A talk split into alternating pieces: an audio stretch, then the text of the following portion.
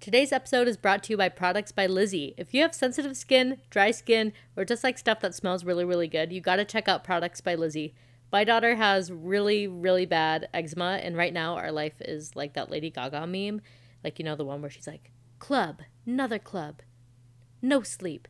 Our life is like, pool, another pool, splash pad, another pool, no sleep. And it has really, uh, really taken a toll on my daughter's skin. But the soap and the lotion that we have gotten from Products by Lizzie has really, really helped. We are so excited.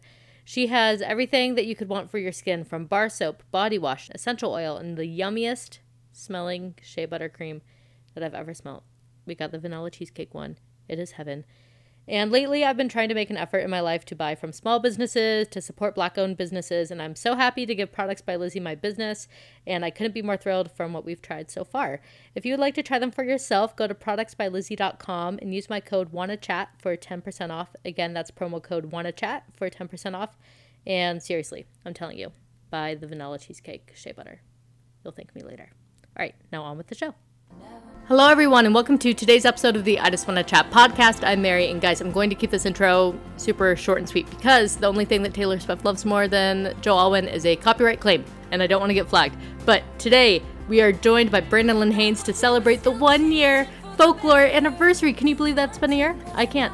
Anyway, we're going to talk about folklore, and we did for like two hours. But before that happens, I briefly talked about Britney Spears, I briefly talked about Kourtney Kardashian, and I need someone to tell me why Loki is hot, so we talked about that too. So stay tuned, it should be a good one.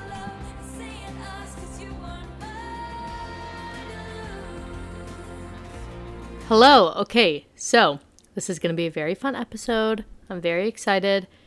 I feel a little ridiculous because you have all probably by now have seen the runtime for this episode of I Just Want to Chat, and you're probably thinking, Mary has uh, lost her mind. And I think I have. Brandolyn, Haynes, and I had a very long, very in depth discussion about folklore, and I'll put it on at the end of this episode. And I probably won't even talk about this much, that much right now. Um, but I just wanted to be able to appeal to the masses and talk about something other than folklore, just in case that's like, you know, not an, everybody's cup of tea. And ironically, uh, and I were only supposed to talk about folklore. When I asked her to do it, I was like, would you mind coming on and talking about folklore just for like 20 minutes? And I thought it'd just be like a fun segment, like folklore a year later.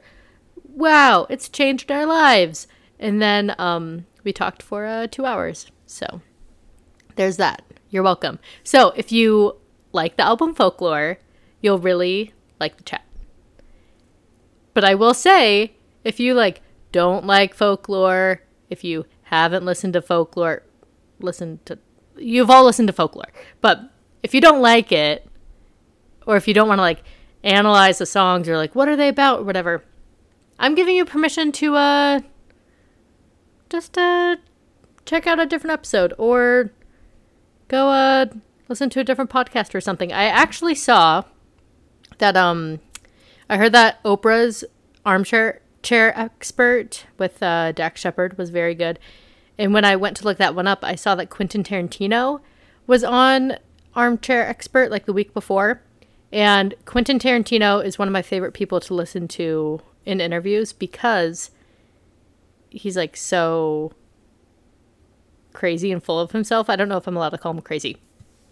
And it's very funny to listen to him be interviewed because it's like the most manic, crazy, like every single time he's interviewed by anybody, it's like a war of words. And it's like he's trying to get out like 40 words per five seconds. So go check that one out too. Um, there you go. There's some recommendations to listen to a different podcast other than my own. But so there's going to be a folklore chat at the end of this episode. But really quick, I just wanted to talk about two things that have been on my mind this week two things that I have addressed on my Instagram story a little bit. Number one is this week we got a couple updates about Britney Spears. Not a couple updates, I mean, she did testify in court. It was a little different this time. Like, we didn't get the audio, and it seemed like it was mainly like a procedural. That's one of those words that's like really hard for me to say. And I knew when I was about to say it that I shouldn't choose to say it because I was going to mumble my way through it. But you know what I mean.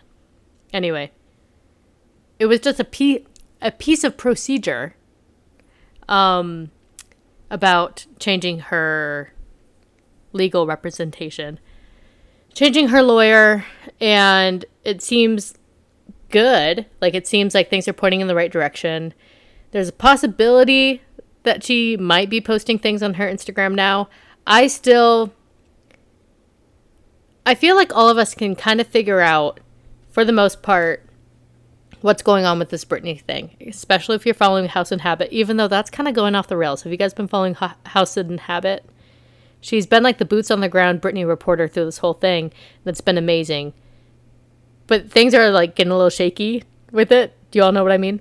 There's a thread about it in our Facebook group. Anyway, everything's been pretty cut and dry. It's like everybody needs to band together. We all want to free Britney. But the Instagram account is the only thing that we don't have answers for because it makes no sense that like Britney Spears says that she in court this last week, she said that she doesn't even have her like new lawyer's phone number and like doesn't have a way to get to her lawyer's phone number.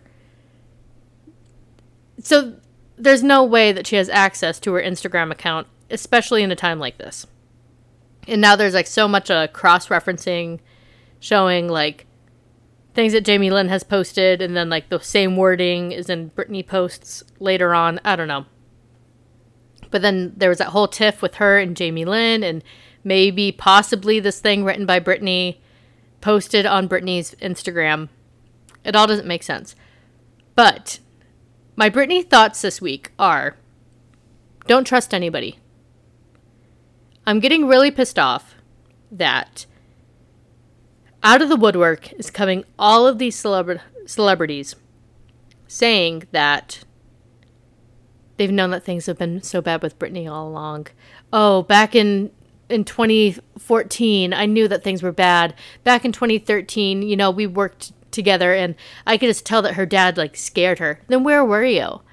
That's the thing. Like will.i.am did this whole interview where he's like, "I have notes because we like did a writing session together and she said that she felt trapped and she just like needed to escape and and I knew that her dad scared her and she was in a bad situation and and it was just really bad and there was a difference between pre-conservatorship and post-conservatorship Britney.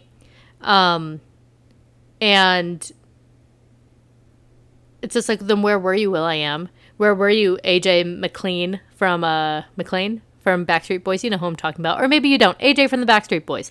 He's not the notable Backstreet Boy. You might not know of him, but he's in the Backstreet Boys. Anyway, he's coming out and saying, like, oh, like, we need to rally around Britney. I've been trying to get people to do this for years. No, you haven't. Because if you have, then we would have all heard about it. You would have been like on the front lines in the Free Britney movement. People have been doing this for a very long time, trying to bring attention to this. Iggy Azalea has come out and said that, you know, her work experiences with Britney Spears in like the 2015 range had bizarre elements. And I do give Iggy Azalea the benefit of the doubt, which is a weird sentence to say, but it seems like she thought that her NDA was more binding than it actually was, so now she's able to say things. So I do understand that, and now she's like joining the front lines. But all these people coming out of the woodwork radio DJs, music producers, even paparazzi from back in the day are like, oh yeah, like I knew that things were really bad, and we were all talking about it, like me and the other paparazzi. Okay, so while you stalked this person, and and again, like work is work. I consume paparazzi content. I'm not above it. But like as you stalk this person and you know that she's in trouble, like one paparazzi, um, paparazzo. What what what's the what's the singular paparazzi? Is it still paparazzi? Um, one paparazzi said like they knew that she was in trouble and they felt like she was being abused. And they felt that back back in the day. And did they say anything? No, they didn't. But did they continue to sell her photos for $80,000 per photo? You you bet they did. They definitely did. So anyway, so that's like kind of my Britney thought this week is keep a eye on all of the people who are coming out and saying things like, I've known all along. It's been this way for a long time. Um, it seems like Sam Lutfi, who is somebody who I remember when all the Britney stuff was going on and I was following it on like PerezHilton.com. Perez Hilton had like a bad nickname for him. He always seemed like this like evil guy. The tabloids kind of p- painted him as this evil guy.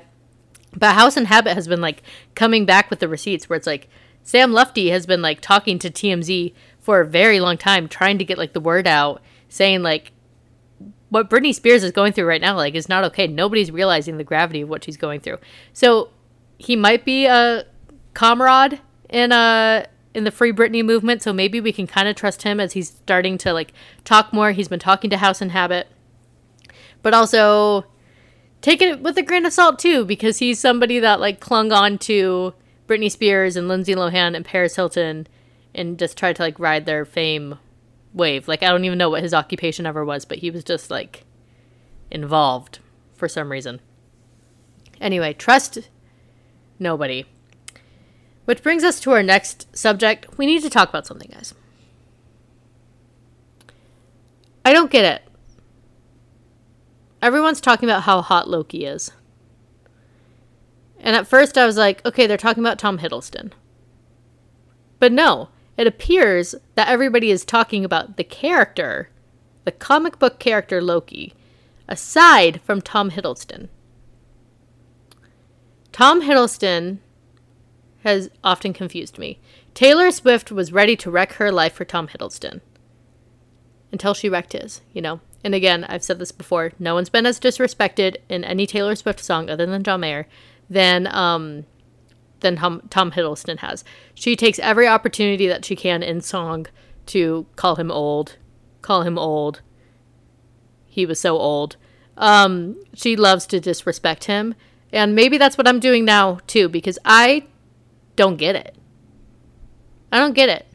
Somebody, I will Venmo somebody five bucks if they can explain to me in detail what the hype is about. Because I've been watching Loki and I just don't get it. I don't get it. I almost think that he's anti-attractive. Is that is that a thing? Like I feel like it's I I'm so not into it. And I'm so other than me being the lead single off of Lover, it's the Taylor Swift choice that I question the most, I think. I will say I did see this one clip of Tom Hiddleston reading like math equations. And I was like, okay, maybe I can kind of see it for that, but the clip was short. So the feeling was short lived. I'll share that on my story notes on my Instagram story today. I'm saying today, but I'm really recording this at uh, a 12:38 p.m. Well, a.m. Technically, it is today. It is Tuesday. Anyway, whenever you're listening to this, I'll post this on Tuesday, the 20th of July in my Instagram story, there is a clip of him reading mathematic equations. And for a minute, I did get it. I was like, okay, he has a handsome British voice. Normally, tall, lanky white men do it for me. But I just don't get it. I don't get it. I don't get it with Tom Hiddleston. Anyway, that's really all I have to chat about today. There wasn't anything that notable happening in the pop culture world this week. Um, Kourtney Kardashian might be engaged, might be pregnant. I think maybe engaged, probably not pregnant. My friend JC, she posted about this, and so I think that I have the authority to report on it. She claims that she saw Kourtney Kardashian over the weekend. She was at like some like fight thing in Vegas. She claims that she saw Kourtney Kourtney Kardashian like not drink. Um, so while like everybody else around her was drinking, so maybe that could mean pregnant. Time's probably a ticking if they're going to do it, but I kind of feel like it would be an odd move. Like I could see them getting married. I said in the last episode, I think Tra- Travis Barker and Kourtney Kardashian will be broken up or engaged by September. That's pretty much undeniable to me. They're burning too hot too fast. So that will happen. But I kind of feel like they both have kids that are grown. I mean, Reign is like five and Alabama is like 13 or something by now. I don't think that they need or want to like start over with a new baby. I think that they'll just kind of co parent and blend their families and they don't they don't need to probably. Anyway, but I do think that they will get engaged soon if they're not already, or they will break up. And uh, I think we'll be sad, but I think that the E News Instagram account will thrive like it's never thrived before because boy are they having fun with this relationship. If you've been following E News on Instagram, you know that this is the best thing that's ever happened to them. Anyway, I'm going to at this point splice in the conversation that I had with Brandolyn Haynes. And again, Brandolyn is delightful. I am so excited that I got to talk to her because I feel like she's the only person that's kind of not the only person, but you know, one of the only people easily accessible to me that is like on my level about Taylor Swift. Because sometimes I talk to people about Taylor Swift and then I like unload on them and they're like, "Whoa, I just wanted to tell you that I like the song August." And I'm like, "Oh, did, is it cool that I said all that? Haha, get it?" Anyway, but with Brandolyn, it was not that way, and she has many smart insights, and she's just a smart person. She's uh, you know, very into words and the English language. She's a former uh, creative writing professor, teacher. I don't know, it, it, professor. I don't know what I why I would say teacher. Anyway, it's all the same. It's all the same. I didn't go to college. Did you guys know that? So I don't know uh, the terms. Clearly, I'm not a smart person with words, but Brandolyn is, and for that reason alone, enjoy the interview. All right, everybody, I'm so excited. We should all be so excited because I am talking to Brandolyn Hayes Haynes, which is so embarrassing that I just messed it up because we clarified it just seconds ago, just seconds before we started recording. And here I am again messing it up. But I'm here with Brandolyn. Brandolyn, hello. Hi. Hi, Mary. Hi. I am so glad that you're able to do this because when I had the idea for a folklore anniversary episode, one person came to my mind. Mary, Two have- people came to my mind Taylor Swift herself and you. You have a lot of choices when you fly, and I'm grateful that you chose me today because I, I know everyone thinks that they're like their favorite artist's number one fan. I genuinely do think I'm Taylor Swift's biggest fan, even though I know that that's crazy to say. I genuinely quick, feel that way. Take everybody back to the 1989 tour and your cool experience for that, just for a second. Oh my gosh. Okay. So obviously I wanted to go to 1989 the like the world tour i didn't have anyone who was as excited about it as i was. Um, and we also didn't have a lot of like money to spend on tickets. So i was like it's fine i'll just miss it. But seeing all the social media posts and everything i just like i couldn't not go. So two days before or no like a day before right before bought a ticket i just went by myself. And i because i was like i just i'm gonna go by myself. I don't need anyone to go with me. No one else will be as excited as i am so I was sitting by myself before the show started, eating my uh, stadium hot dog. And good choice. Thank you. love a hot dog. Love Taylor Swift. Um, and this guy came up to me and started. He, the opening act um, was playing, and which I'm kind of embarrassed. I can't think right now of who it was. Oh, I do know who it was. It was um, Vance Joy. Oh, fancy. And yeah, and he was like, "Oh, are you are you here to to see him.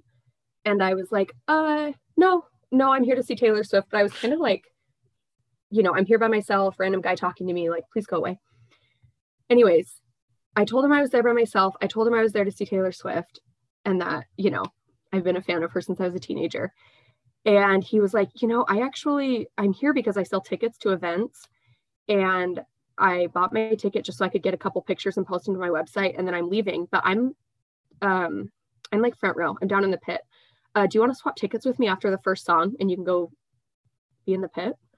Oh my goodness. Because he was like, I just have one ticket. Like I, I came, you know, I came by myself too, but just to take photos like, for this event. And so I like burst into tears and I was like, Are you serious? It's okay if you're not serious. Like, it's okay if you change your mind and want to stay and watch. I'm just crying in front of you, but this was all a joke. Like, it's okay. But I watched it. He, as he came out of the pit, he like looked up in the stands and found me and like pointed at me and like motioned me down. And I just remember like running through the hallway and frantically texting Dave and my mom and being like, I'm going to the pit, I'm going to the pit. And I was like pressed up against the barrier. Like, oh my goodness. A lifetime highlight. Experience. I mean, how could it, was, it not be? It was the best night of my life. I I mean, also my wedding and like the night my children were born, but like mostly 1989. I think I would probably prioritize that like the same way. I would probably Yeah. be like this cool experience and then like all the other like life stuff. I just stood there and cried. Okay, Like, the and I- concert. I think that there's like magic that happens at Taylor Swift because I've met multiple people where like cool things like that have happened at their shows. Like my friend Allison, she like went with her daughters and their friends and they were dressed up cute and then they were walking in and someone gave them like front row tickets Oh, and and I've just like I've heard of these stories a lot. So I feel like yes. And I just feel like there was such a camaraderie. Like no one was like one upping each other with like who was a bigger fan or who like everyone there I felt like was just so excited for the concert and it was so cool. Like ev- it was just so fun. Such a cool energy.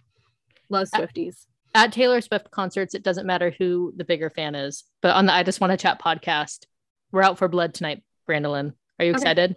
Yes, I'm ready. Okay, brace yourself. okay, just kidding. It's not a competition, but you know, we like, will be keeping score. and that's Yes. fine. Um, so take me back. It's July 23rd. The It's world July has 23rd. been the world has been ravaged by the coronavirus. You've been Yes. inside your house for a long time. You have not felt joy. You have not felt the emotion joy. in for like at least- months. Yeah, four months. I'm laying in bed. You wake up, you grab your phone, walk me through it. I see the black and white post and I'm like, what is this? Taylor Swift is posting, what is this? Immediately, head to toe tingles. Well, and the like, first of all, I'm like, oh my gosh, new music is coming. Just that in itself is an overwhelming emotion. Yes. And then seeing that, like, you know, you kind of like zero in on the part of the post where it's like available tonight. Like, not only is there new music coming, I do not have to wait but hours to hear it. Like, you can't even breathe. Like, you have a mm-hmm. feeling, you can't even breathe. it was genuinely Best. one of the most like surprised moments of my entire life, I think, because I've always said like so I'm in this might shock everybody because I'm in a trillion Facebook groups as everybody knows, but I'm in multiple Taylor Swift fan Facebook groups. And people for years were always like, "Oh, like I think she dropped this Easter egg and she's going to drop an album tonight." And I've always been like the annoying voice of reason in there like, "Guys, Taylor Swift cares about album sales too much. She cares about Yeah. like promotion too much." She cares about getting the million sales in a week too much. She is never going to release a surprise album. She's never going to do a lemonade. Yeah, like she's never going to do Beyonce. She's never going to do a Drake. We're not going to get a surprise album. How cool would that be? It's not going to happen. I'm so sorry. So when it happened, I was so shocked. And I think the only more shocked I've ever been was when Evermore came out. Right. Like, We're doing this again? We're doing this again? But I feel like that ties in so well with the overarching theme of the album, where you were like, I think she cares too much about the Mhm. album sales. And I feel like that move of releasing a surprise album was like that it was it this album was more about the actual like art of creating music than it was about the spectacle of creating music, Yes. which was A- so cool. I do agree. So before we get in, so I thought that we would just kind of go like song by song, reflecting on it, like what like made the f- best first impressions, and like you know as we go through, kind of our our history with how we've liked the song and stuff. Because a lot of them, I remember on folklore, I listened to it and I was like, okay, a lot of these sound the same on on like my first listen. A lot of these Yeah. sound the same, but I think that about every record of hers, where like I can't really Yeah. tell the difference. But I'm always interested when I do a first listen. I always think like which of these is going to end up being my favorite because I don't even know the first time I listen. You know, like they like you said, it all kind of blends together. And I'm like, I don't really know. And so I'm actually like more excited to do this episode with you a year later than I would have been the next day, you know. What one hundred percent? Because like I was like, time to process it and have my favorites and have all these connections to these songs. Yeah, because I remember when it came out, I even have like a highlight on my Instagram story of my like first week review where I'm like, they all kind of sound the same. I like it. And I do have my favorites, but my favorites were the ones that sounded different. So like Betty and um uh Invisible string. no, not even that one. Why can't I think of Oh. it with Bon Iver? Oh, Exile. Exile. Okay, I wanted to keep calling it Escape, and I'm like, Mary, you're an idiot. And it's like No, one of your were favorite songs. Yeah. The E. Um, and like Peace was like one of my favorites. But other than that, all of them blended together for me. And then in the beginning, I was like, okay, kind of not digging this not autobiographical new thing. I was like, I Mhm. don't care about some random girl that lived in the 50s in her house. Like, I, I don't care about this made up like love triangle. Where now, like, the made up love triangle is like one of the greatest love stories of our time. we need it to be a Broadway musical. yeah, now I would like donate limbs to to hear more about Betty and Augusta and James. Yes. So let's just start kind of going through it um, with the one. And I know that you have taken extensive notes. Mhm. So yes. so tell me your thoughts about the song The One.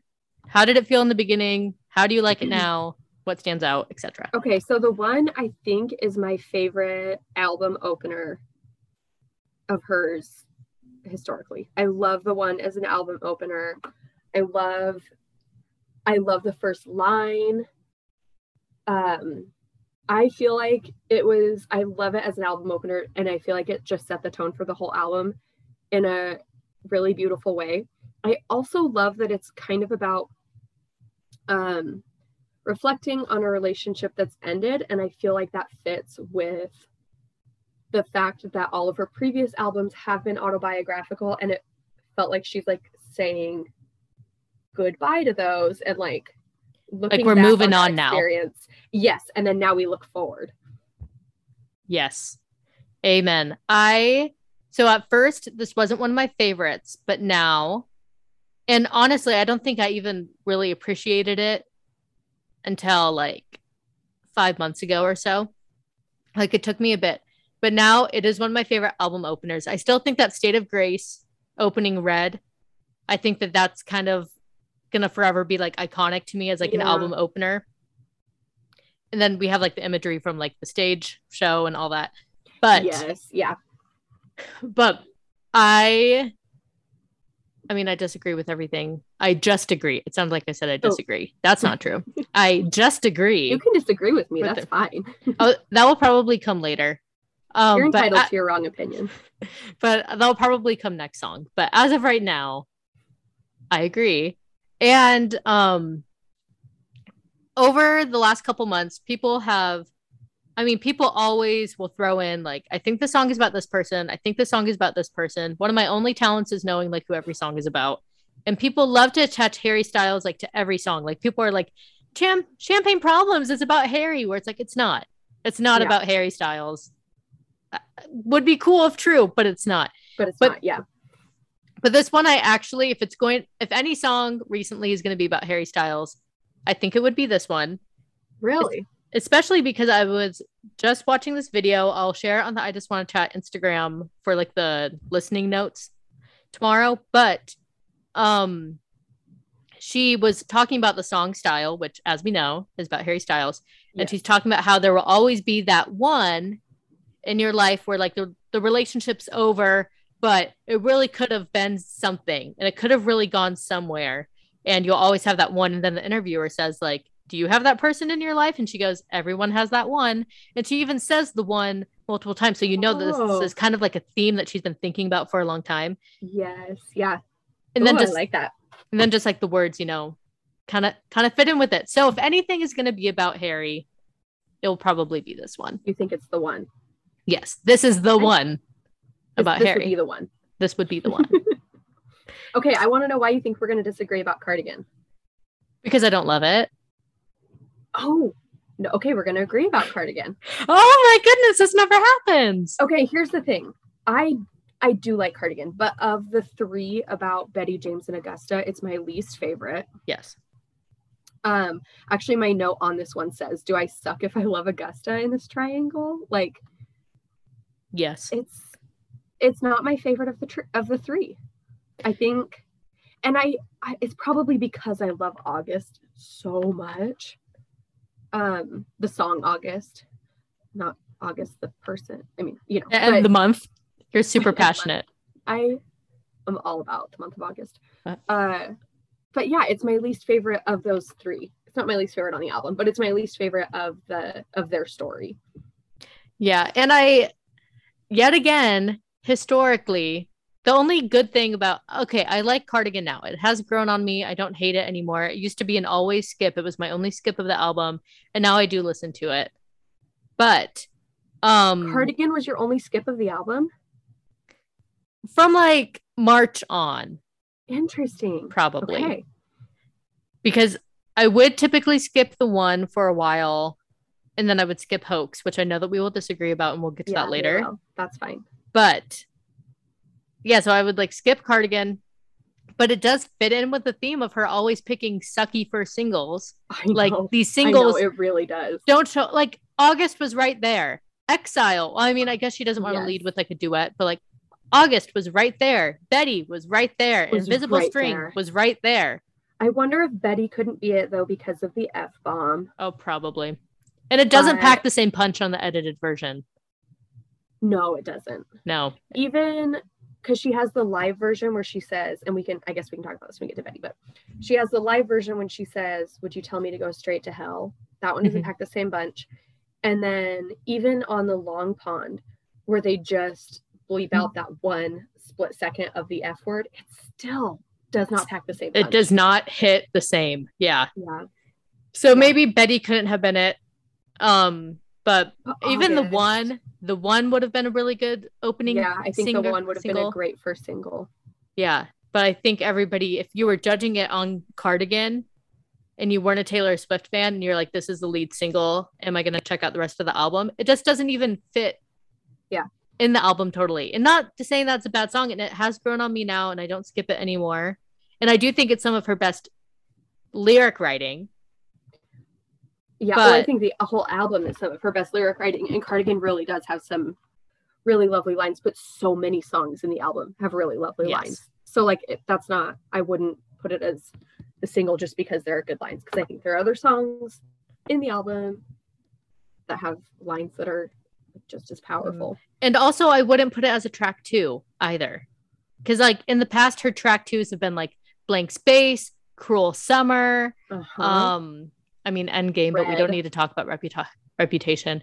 Red, um, trying to think of the other ones, but historically, I think mine was the second song on Speak Now. The Yeah. second songs have just been, I don't, I don't know. It was an odd choice. It was an odd choice, but Yeah. whatever. not my favorite. It's fine.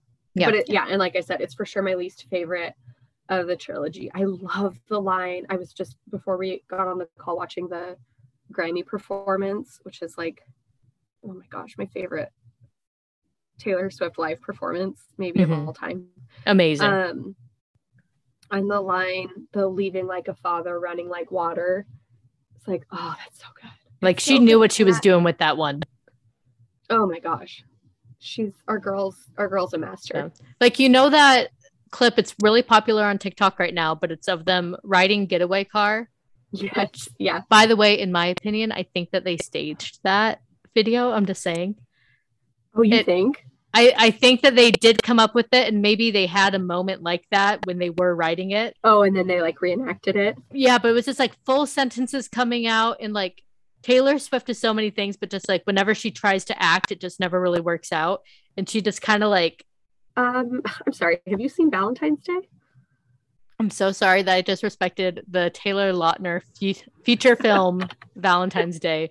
But yeah, when she like tries to act, she just kind of takes on like a different Yeah. cadence and different. I don't know. So that's my hot take. That's my hot take of the episode. I'm not that- opposed to it. That Like, I- clip, I that that clip is staged. I think that clip is staged. It probably went down very similar to that in the moment, but just the fact that they had full on sentences. I, I don't. I don't know. But anyway, It makes for a great TikTok sound, though. Yes, great TikTok sound. And I can't Great even remember how I got on that tangent. But I bet you when she wrote that, leaving like a father, running like water, it was a similar thing where it's just like, ah, can't believe I just There it did is. that.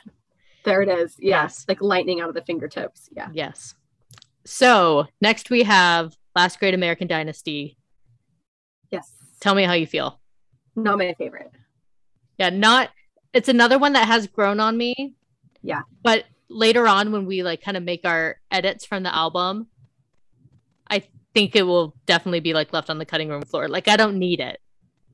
So the thing, the only thing that made me, not the only thing, but the the Long Pond um, conversation about this song made me like it more because she joked about the country music songwriting Yes. device of having like a whole story and then at the end you're like and i was their daughter or you know she has this moment in last Mhm. great american dynasty where she goes like and then i bought the house where Yeah. you know Rebekah Harkness And it's a fine and it's a fine story and I love the track.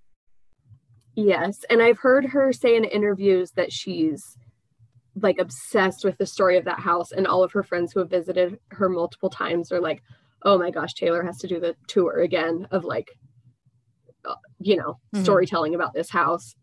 Here we go again kind of thing. Like she she's very she's kind of like self-deprecating about that. Um so i love that she made it into a song since it's something that she loves so much or you know that she connects with that story. Um but i really was kind of meh about it until she pointed out that what a classic country music thing Mhm. that was to kind of insert yourself there at the end and kind of be like haha and that made me like it a little bit more Yes, and there was a solid like I want to say week where the Rebekah rode up was like stuck in my head, and I'm so sorry to anybody that's listening to this. I'm gonna have to like tone that down. I did not do that at, at an appropriate volume for podcasting, but the up, like for some reason, that was stuck in my head for a week straight, and then I fell in love with the song. i could see that yeah so you love this one I mean, okay, maybe I shouldn't say love. I do like it and I don't skip it. My kids like it, so I feel like I listen to it more often than other ones. And I kind of just wish that the track was written about anything else. Like give me another love triangle song instead of cardigan. I don't know. yes I don't Sorry, know. I, I had to mute to cough for a second I should have muted when I did the Rebekah Rode Up part.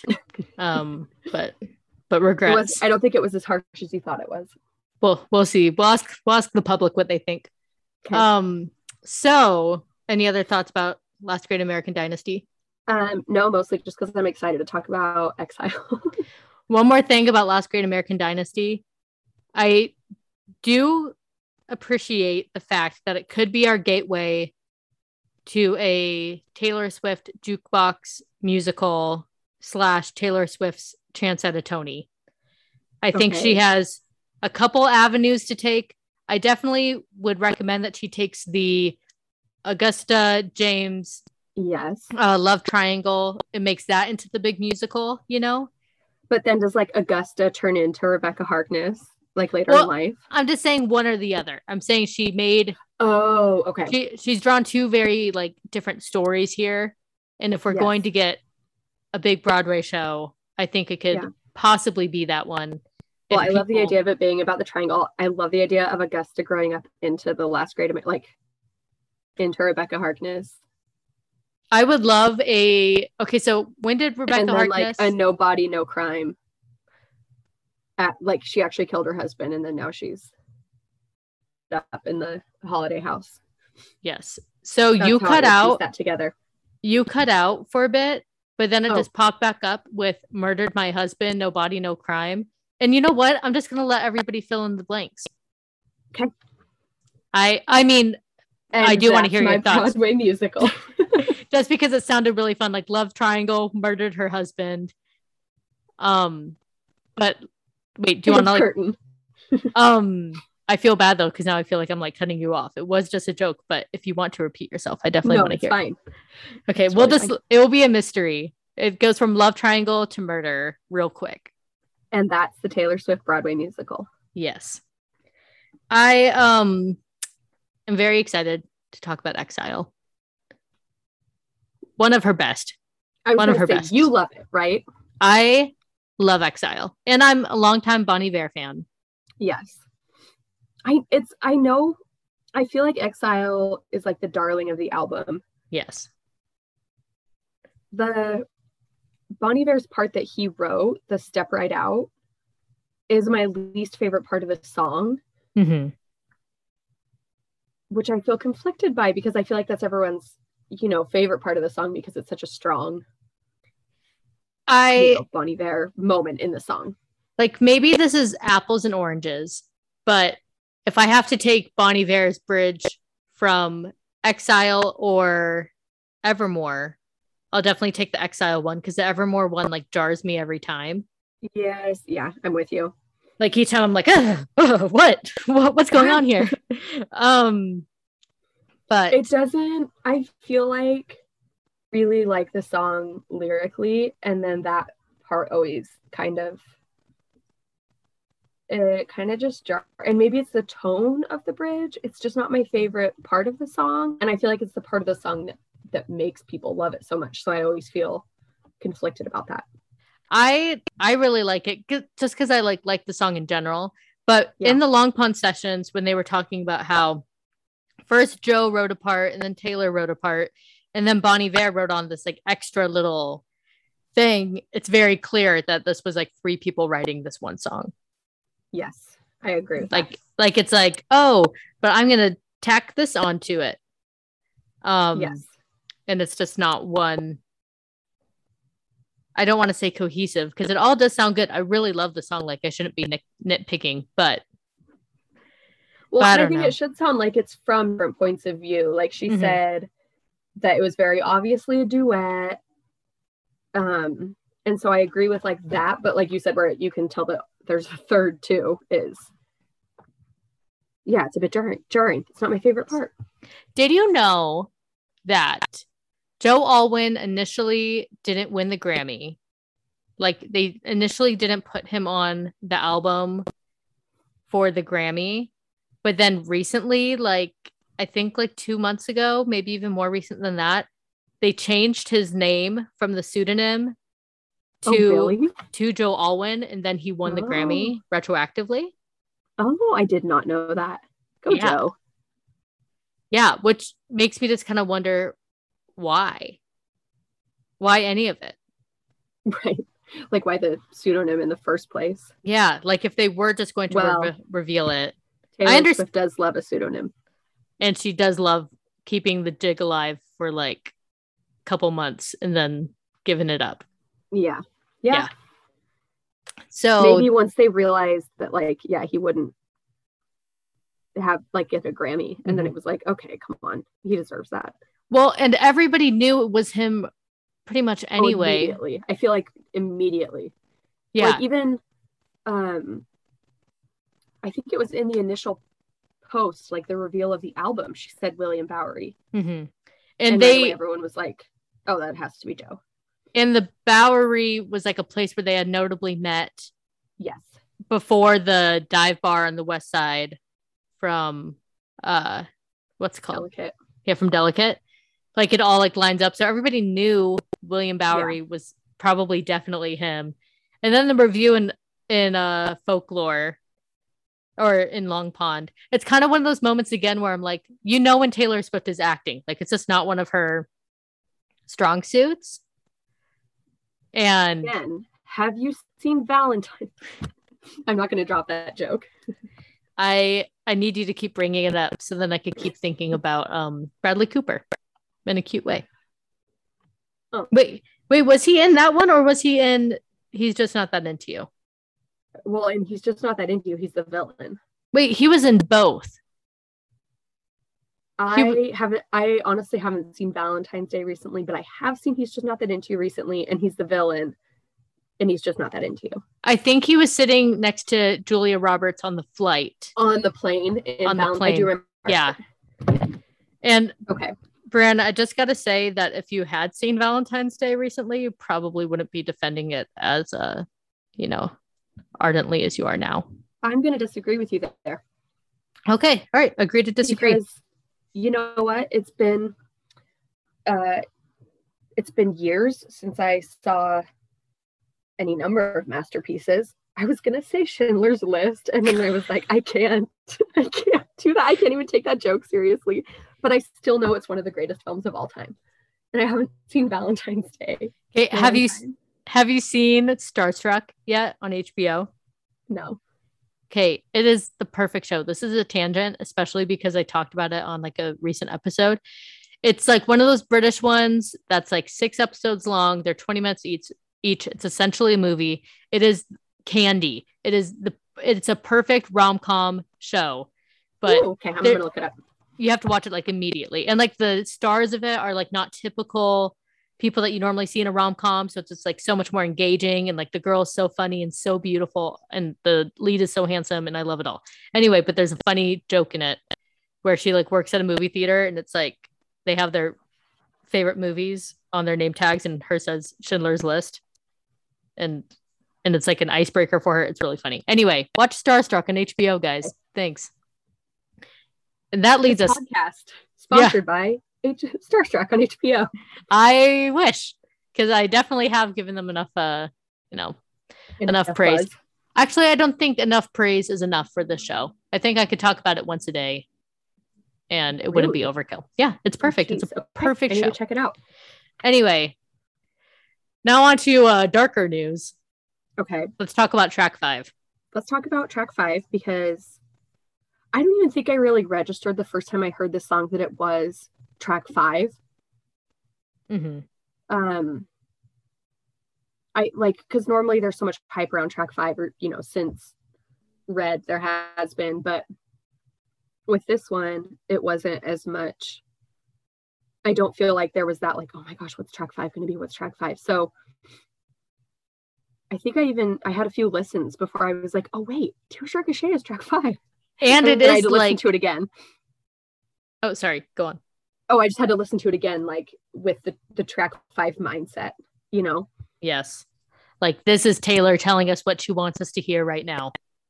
yes Yeah. It's um I think in the grand scheme of track fives, obviously like we could just take all too well out of the conversation, I guess. Because- you have to Yeah, because like you can't Because really otherwise compare. spend this whole conversation being like aside from Yes. So taking that out of the second place too. Yeah. Yeah. Taking that out of the conversation because it's untouchable. I not the song untouchable the the the word. Yes. um Right. i think it's probably one of my favorite track fives. That or dear john. Oh gosh dear john. There are i was gonna say track fives are they're breed. I think so i don't like the very first line for some reason like the we gather here we-" Mhm. i'm not even gonna sing. That first line i don't love it. And so for a long time i was like i don't know about this song. But i love the rest of the song. I just don't really love the like the way that first line hits for some reason. Mhm. that first line just uh what's called? Like just came through to me like literally two weeks ago like the correct lyrics because i always thought it was like we've been in a sunlit room. Instead of oh, instead of oh. weeping. So i always instead thought that she was saying like we've been in a sunlit room. Like we've been in a nice place but now and now- Oh, and now weeping doesn't pack the same punch to me to be honest. I was gonna actually. I feel like we've been in a sunlit room. Okay, interesting. Do you do you want to just say right here on the record that I might be a better songwriter than Taylor Swift? Is that what we can agree on I- right now? Like, have have people been spreading that rumor a little bit? Yeah, like Yeah. there, there's kind of been talk of that. Yes. It's so I mean, people talk about great songwriters and it's like Bob Dylan, Mary Arndt, yeah, Taylor yeah. Swift. Everyone's like, you know, have you heard listened to the I Just Want to Chat podcast? It's poetry and um, Yes. You know, anyway, but modern modern storytelling. yes, before we get too deep into this uh hypothetical joke, my tears ricochet, let's talk about it. but okay.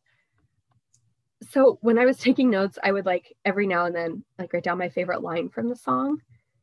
But this one literally has like 15 favorite songs. I love the but you would still miss me in your bones Mhm. i feel like that one is just such a beautiful and like the exact moment in the song where it comes the kind of power that she sings it with um the I didn't have it in myself to go with grace, so the battleships will sink beneath the waves.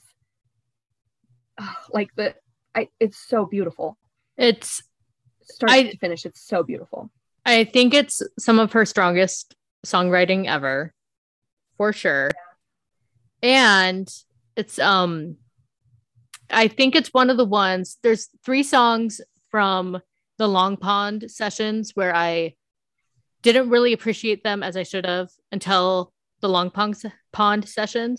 And then uh-huh. when that happened, I was like, okay, now I get it. Now I get these ones. And it's My Tears Ricochet, Mirror Ball, and This Is Me Trying. I was just going to say Mirror Ball was that for me. Like yes. watching Mirror Ball on Long Pond, I was like, oh, I get it now. And it's a good song. yeah.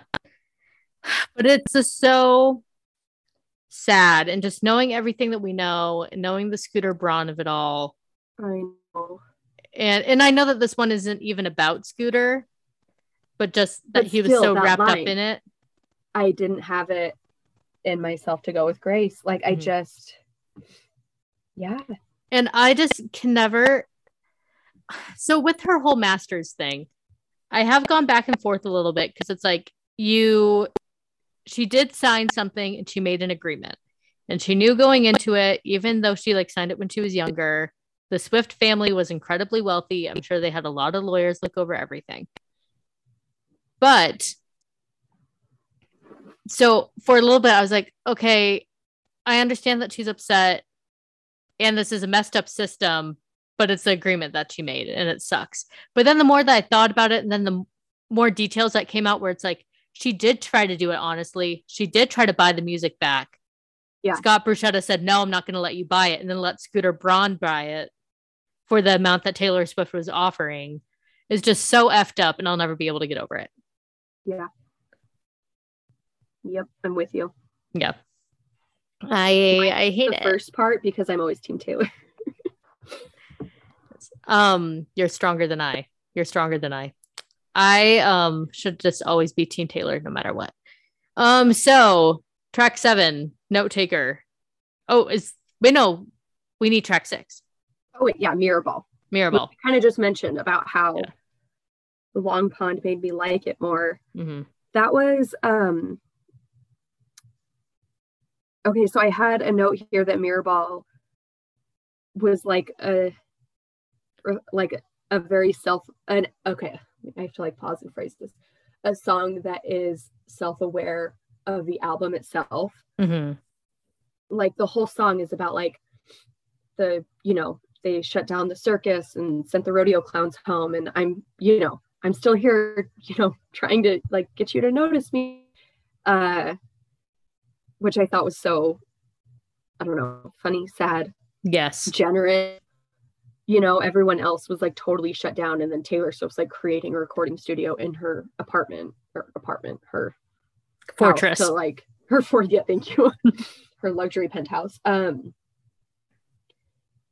uh like doing frantically whatever she can to to entertain us. Um and I don't think that I know that didn't click with me until I saw Long Pond. Mm-hmm. Um and she also said that when she wrote the line, I've never been a natural, all I do is try, try, try, that she felt like it, like she was like, Ooh, could I, can I write that? Or is that like too true? I guess. Does yeah. it like hit too close? And that I feel like is such a human moment for her. And for, it's, you know, just such a human moment, but also such like a proof that she's always, even when it seems like Taylor Swift, the person, has been like out of touch or has like done moves in public where we're kind of like, Taylor, why why did you do that? I don't think that anyone is like as self-aware as she is. And I think yeah. that she she knows the criticism that's levied against her. And I yeah. think now she's just kind of like in a mode of just embracing it where she's like, they're going to say whatever they want about me. Like, I think that that's why, yeah. other than like the Coke show, like the Coca Cola Pepsi contract of it all, I will never see her do a Super Bowl because she's like, I'll never win. Like if I do a Super Bowl thing, then people are just going to tear it apart. Yeah. And and I feel like that line, I don't think we've ever heard her be as self-aware and also just like taking the criticism that people give to her and be like, yeah, I freaking know. I am this I way. Know, right? Yeah. It makes me think it reminds me of that part in the reputation documentary. Um when she leaves her house and there's like all the fans screaming and you know the camera follows her as she loads up in her car and she's driving away and she turns and looks at the camera and says i'm highly aware that that's not normal mm-hmm. and that that's like kind of how that this like feels to me. Like I know this is I don't I don't know what else about it. Hey, I but I will but say here I am still, you know. I will say, like, my overall mirror ball rating is like, it's fine. I, again, like ones that I will leave on the cutting room floor, even as like lyrically impactful it is at moments, probably mm-hmm. like wouldn't make the cut for me if I'm like only choosing 10, you know? Right. It definitely wasn't a first listen favorite for me.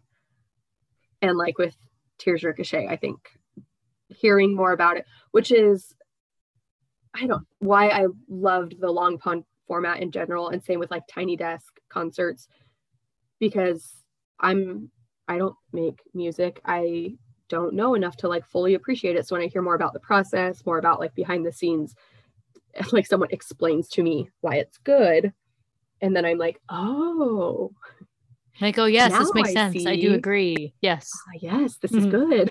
So that's kind of how that one was to me, where it was like explain to me why it was good, and then I saw that it was good. Yeah, I I agree. I I just lost my train of thought, to be honest. Mm. I I was just like, yeah, like I do think that because I um just before Long Pond, I would have just skipped it. I Mhm. never I never um pieced together the like the rodeo clowns and all that. Like I never like pieced Mhm. together like the symbolism. But then after that I appreciated it, but I don't Yeah. know. Not a fave, but good job, Taylor. It's good. Yeah. Taylor and Jack, really you did it again. Good you job. did it again, you dogs. Dang it. Um, okay, next we have seven. There's not much to say really. No, I have a list of songs that have the same. Well, Taylor Swift loves a kid track. Yes. So I had this list that I was like, so then I started looking over like the complete Taylor Swift song list and was like, she has a lot. Where, like, what are they all? She has, because it's a lot like It's Nice to Have a Friend. hmm It made me think of Mary's song, Best Day, Never Grow Up. Um, like maybe not as much Never Grow Up. Even But like a little bit of like soon you'll get better vibes. Yes. Yeah. I feel like, and I love how nostalgic and like fond she is of that childhood innocence. And like, I love the way she talks about her childhood, that it was very idyllic and she speaks so fondly of it. Um, Mhm. And even though like seven is sad, I feel like it still kind of comes out that like that nostalgic, idyllic Mhm. feeling that she likes. That Like that I feel like we see a lot in her in her song or in her albums. Yeah, like I think it is sad and I think it's a good song. I do listen to it a lot. I don't even know if I would cut it. Like I do like the the bridge is amazing. The um I've been meaning to tell you that your house is haunted, all that Yes. like And that's I- why your dad's always mad. yeah, I really love that. I think that that was the most disappointing part of the Long Pond sessions. Like when it came up to be that song, I almost like braced myself and was like, okay, she's gonna finally explain what like seven is about. She's gonna tell us what was going on, and then she just kind of gave a brief overview where it's like, yeah, like when did we start acting civilized? Yeah. Like, she that? I was like, is that all that we're getting here? Like, this is the she most literally confusing just talked song. about one line. yeah. Um the before I learned civility. And Mm-hmm. she yeah, she didn't really elaborate on it any more than that. I know. I, I I needed more. That was my main disappointment from the Long Pond sessions. But anyway, Really? that was 7 And yeah, then that's seven. Yeah, like you said, not much to say. yeah, not, not much. To say. August right after it. Yeah, because we need some time. Mm. I I'm gonna just let you riff. You you go, girl. I'll nod my You head. want me to I'll nod my head and then I'll hop in. Because if I try to like converse, we're just gonna cut each other off because there's too much to say. So you go, girl. Okay, the main thing with my watch of Long Pond today, which I did in preparation for this um, time with you, is mostly I was just like struck and I could just feel my heart like wanting to overflow with how much you could feel that Taylor and Jack loved this song. Like I posted on my Instagram, which I'm sure everyone has seen. I have millions of followers. um like you can just see it in the way that they look back and like they look at each other when they play this song. Like, oh, they just they love this song, and that makes me love it like even more than I, think did before. I think that the Long Pond sessions gave the song a second life because Yes. people initially liked it and then and it was a it was a crowd favorite for sure. And then the long pond sessions happened. Then everyone just went wild over it. And Yes. there were so many memes about like the meet me behind the mall. And everybody loved Mm. watching jack. And jack is always just like a memeable twitter Oh, boy gosh, like yes, personality anyway that people love.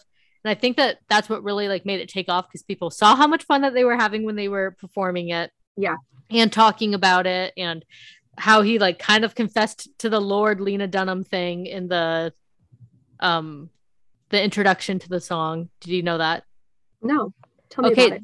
so followers of uh Lorde the singer Lorde not That's followers of not the a- lord Okay. Uh, I do not follow Lord.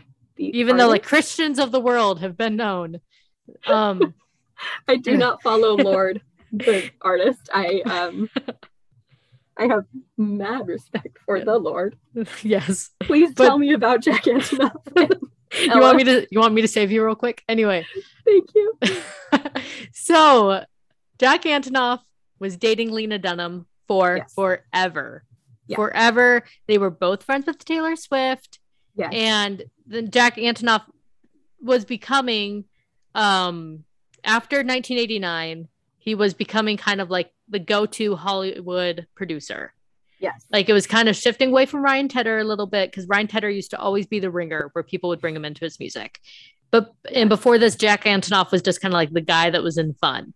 Like he wasn't really, and then he was like Lena Dunham's boyfriend. But Mhm. then he does 1989. He gets introduced to Lorde through that, and then him and Lorde start working on melodrama together. Do you know the album Melodrama? Are you familiar? not much. Oh, you got to listen. And I swear that this isn't Okay. like me being like, you need to listen to the Golden Hour by Kacey Musgraves, which is something that I did for two years straight.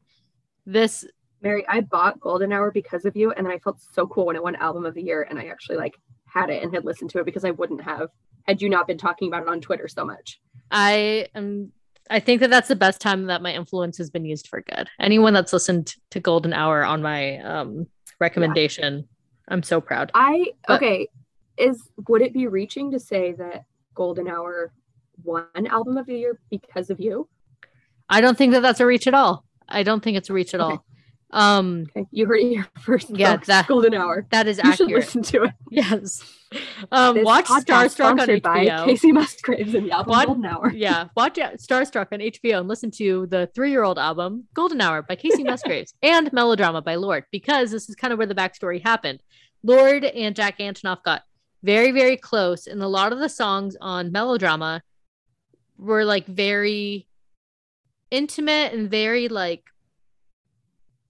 like there's a song called Liability where it's kind of just about kind of just about being like the outcast of or like the third wheel. And a lot Yeah. of people speculated like that's kind of how she felt like with jack. And it's awkward because he produced it.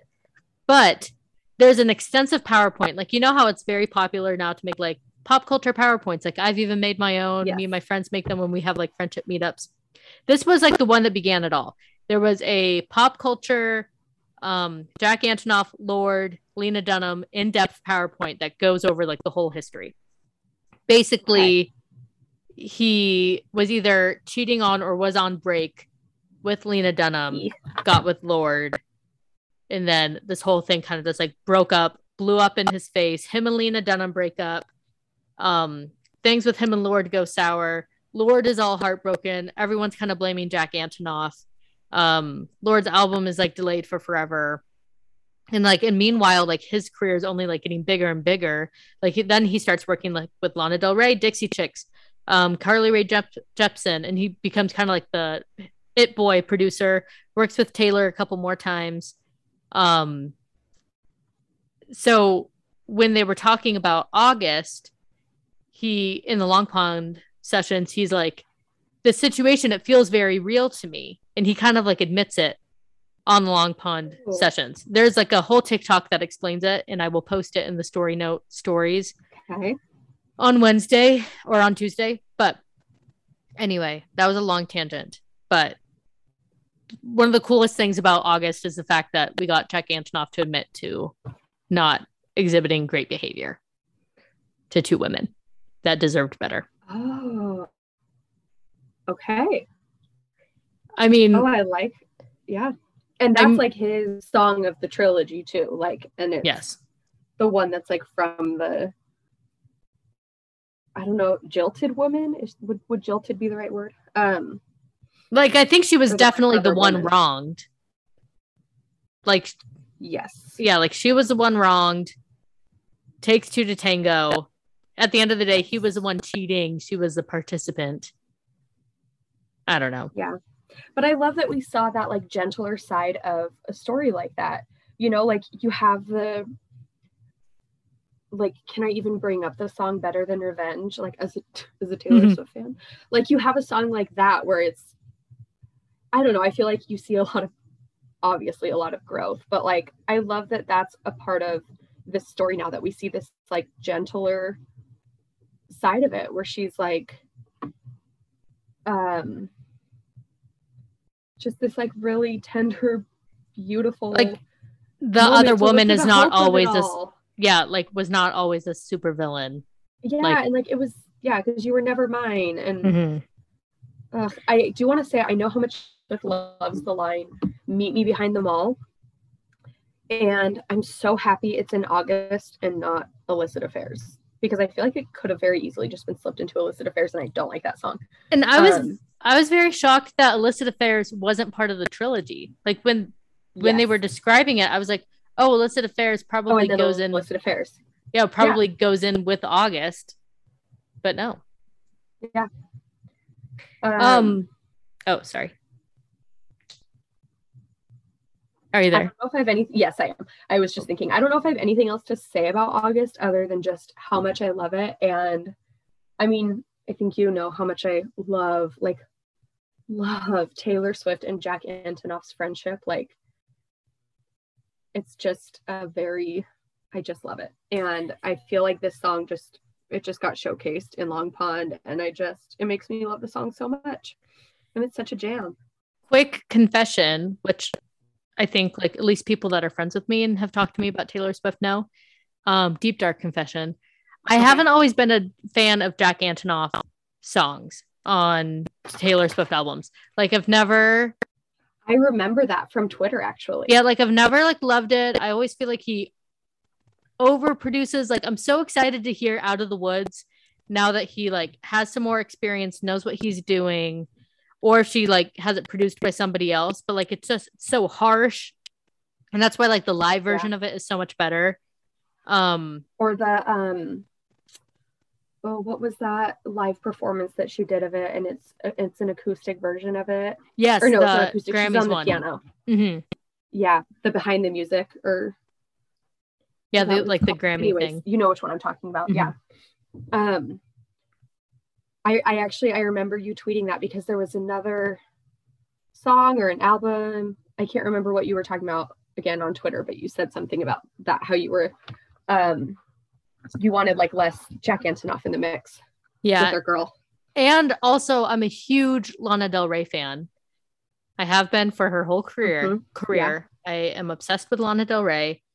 And I was like so nervous when I found out that she was working with him. And I'm like, no. Luckily, like they did better things together. Yeah. But he's never been Well- my favorite. But folklore, I forgive him for all of his misdeeds. Love everything well, that he did on here. just as a whole, like, I don't know. I just there's so much about folklore that I love that it like I think represents like in Taylor's life and like just from like I know you said you wish it was like because you love her autobiographical stuff and so you were like, do I care about these this folklore that these Mhm. stories but for me i just i feel like it's such a a shift in like the way that she i don't know if it's that she is being perceived or that she's allowing herself to be perceived and i just love that so much of the the talk at least that i saw for this album was about her friendship with Jack, her music making process with Aaron. And it was less about like who is each of these songs about and like, Yes. what's going on in her personal life. And um and I loved that it was about it was more about the process than it was about like uh like her being About the gossip. Yes. Yeah. Yeah. And so I loved, I loved that. And I love her and Jack's friendship. And I don't know. I just, I felt like this album was just like such a beautiful moment in that Mhm. story for me. And the fact that she used to, you know, that the running joke has been like, oh, t- don't date Taylor Swift. She'll write a song about you. And then now she's like, oh, yeah. like, but even I didn't even need to because I'm that talented. Well, and like, and this collaborator on my album, my boyfriend, who now writes songs with me, like, Mhm. um, I love just it all. Yeah, I love it all. I love that shift. I love what we like see it, life and the perception of the way that she creates music, and um, I, I love it. How many times can I say Quick- I love it? Quick love it. question. Yeah. What do you think she's going to do with Better Than Revenge on the re record? Oh my gosh, I've been fascinated. I don't know. I think she just has to re record it. And then I'm sure we're going to get an Instagram story, story note, Yeah. or an story Instagram post, an actual post. or it will be omitted and she'll be like and here's why and instead i'm doing a from the vault song or i mean i'm Yeah. sure there'll be from the vault songs but um that and then also the line in picture to burn where she says because it originally said Mhm. like But she's tell already like that- rechanged that one. yeah she's already said what does she say what what does it I'll, I'll to? tell I'll tell my friends you're gay. but she changed it to I'll you you won't mind if I say You won't mind if I. I was gonna Yeah. say I can't remember what she changed it to. So I feel like, uh, yeah, it'll be something like that where it's like acknowledged that this is the Yeah, like I think if she is wanting to do what she is setting out to do, which is just own all of her own music, I think she has no choice but to re-record. I'm sure all the Yeah. proceeds will be donated to like Rain or something. Um, I like that idea. I could yeah, see like- that happening. like I'm sure all of the proceeds from the single will be donated to something. But I think she has no choice but to re-record. We'll get a big thing about how um she knows differently now. Whatever. And I mean like I don't even think maybe this is very unfeminist of me. I understand a little bit of the problematicness, but also I I think that anger is a valid emotion. And I think that it anger is a valid emotion, but I love that now we also have this point of view of the other woman Mhm. that's like this gentle point of view that's like, I really loved you. I really thought you were mine. And I think And- it will back up when she does come out eventually and apologize for Better Than Revenge. I think August will back up the fact that she doesn't really think that anymore. Like Yeah, that if, August, if that had happened to her today, she wouldn't go for the jugular to the girl. She would say absolutely. she would recognize that Joe Jonas was a you know, an Yeah. F boy. I don't I don't know what am I supposed to say here. Sorry to any of my young women that listen to this. Um. Anyway, what song is next? Okay, this is me trying. another song that I did not appreciate or even really listen to all the way through for the most part until Even Long still, Pond. it's not my favorite. Yeah, Yeah, I, I feel like there's not even much to say about it. Like, no. I did share in my story today that line from Jack Antonoff um, because that like super resonated with me, where he said it's basically about like imposter syndrome, where he says it's the thing that binds us. We're all doing our best and still feeling like it's not even close to good enough.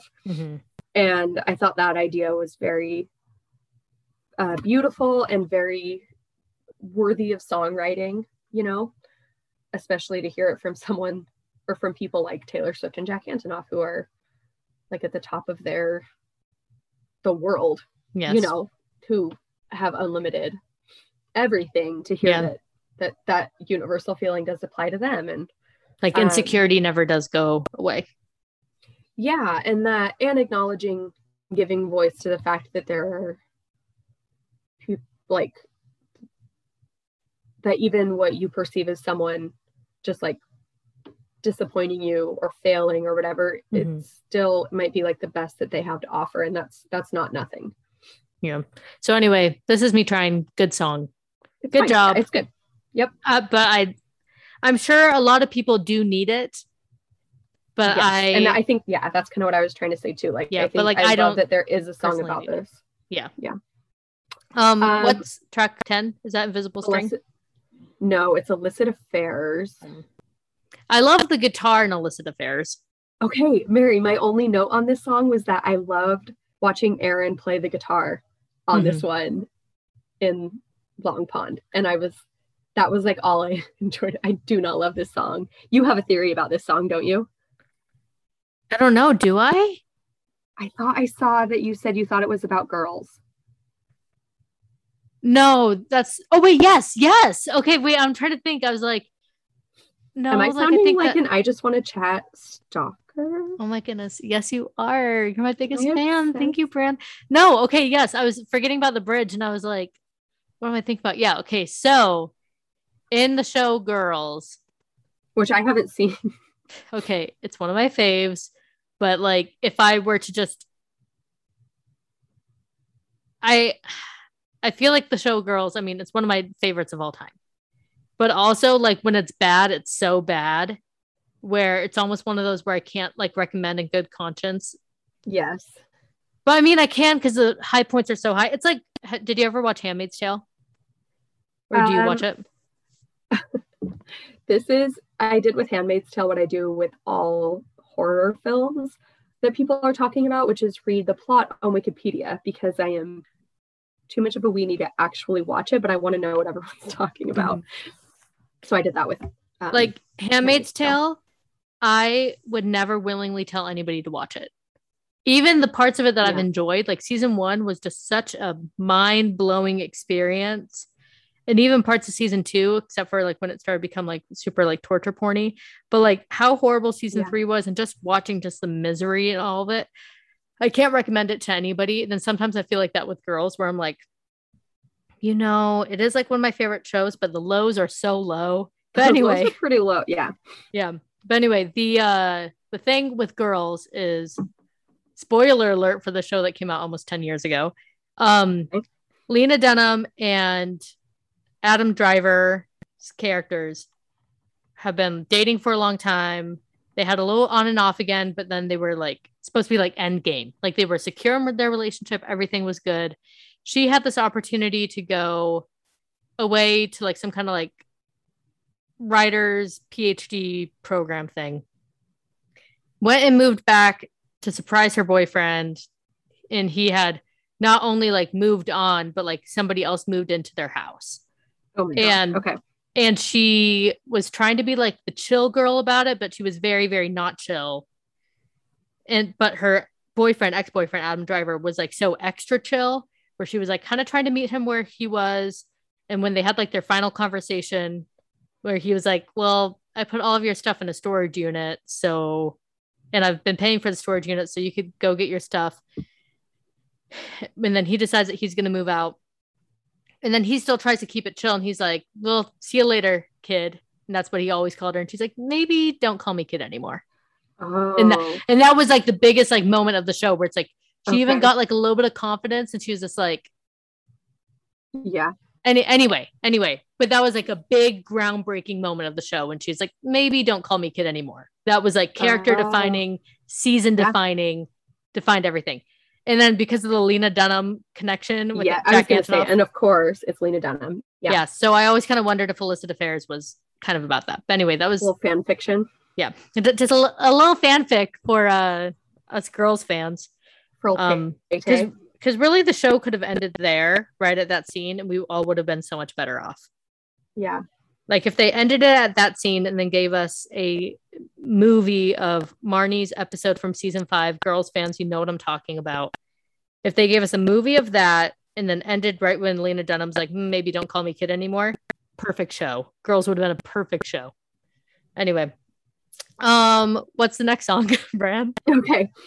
Oh, the next song. Are you regretting this yet? String. No, I was getting excited about the next song, which is Invisible String. Wait, what is love that it. sigh? Oh, okay, good. I love it. Oh my gosh. I was like, are you about to break my heart, Mary? No, I'm so happy. I love it. Uh, the only okay, so I saw a meme, which you probably saw because you are meme queen.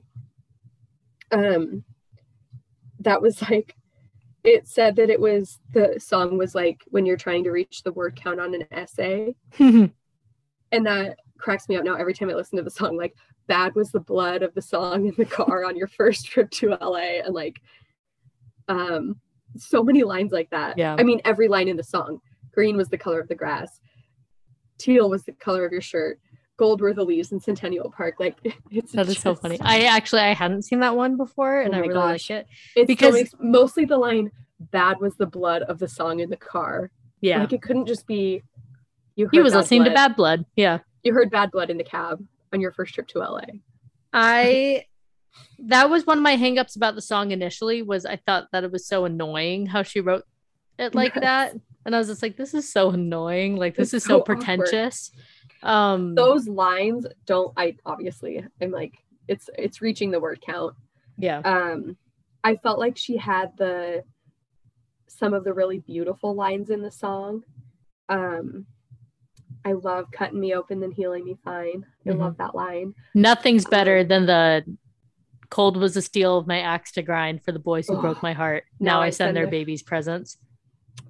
And Nothing. Uh, I have goosebumps actually on my legs right now. so good. Uh, what was the? Oh, chains around my demons, wool to brave the seasons, one single thread of gold tied me. I feel like she had these really beautiful lines, and then they had this. I think she said that Aaron sent her the music for this, and then, and then she wrote the song. I just it. That's all I can think of now is like meeting the word. Excuse me, the word count. Mhm. I Um, I think I mean like not to like go on a personal tangent or anything, but this is um hopefully somebody can relate to this and I don't sound like a psychopath. But I grew up with Taylor Swift. Taylor Swift came onto the scene when I was in middle school. I had Speak Now through like my first like relationship ish thing.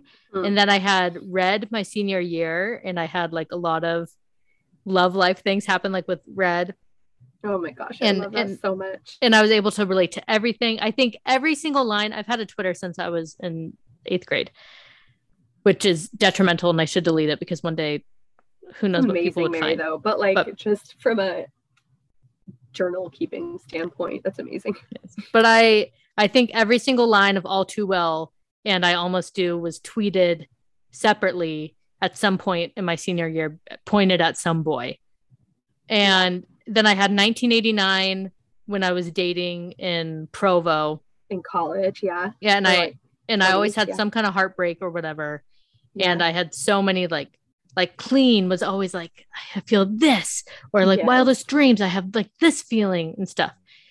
And then not to sound like too narcissistic and obviously like I don't even know how to phrase this without sounding psycho, but when I became happily married, there was this piece of me that although I was so happy that I was married when it changed it for the world, was a little sad that like these new songs were going to come out and I wasn't going to be able to relate to them from Taylor Swift and like the old Taylor Swift songs like weren't hitting the same because my whole entire romantic and like conscious life really outside of middle school has been me relating to Taylor Swift songs. I even remember like Teardrops on My Guitar coming out, making it my MySpace song, hoping that this boy Oh listened my to it love that and like I was hoping that he would like listen to it and think that I was thinking about him. Of course he didn't. Sixth sixth grade boys didn't really think like that.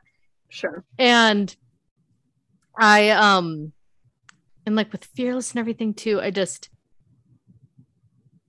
my whole life I had always been able to relate my love life to Taylor Swift songs. And then her like love life um or like her like lovey songs once I was in the great relationship with my now husband and married him now and stuff they never really like fit or hit the same.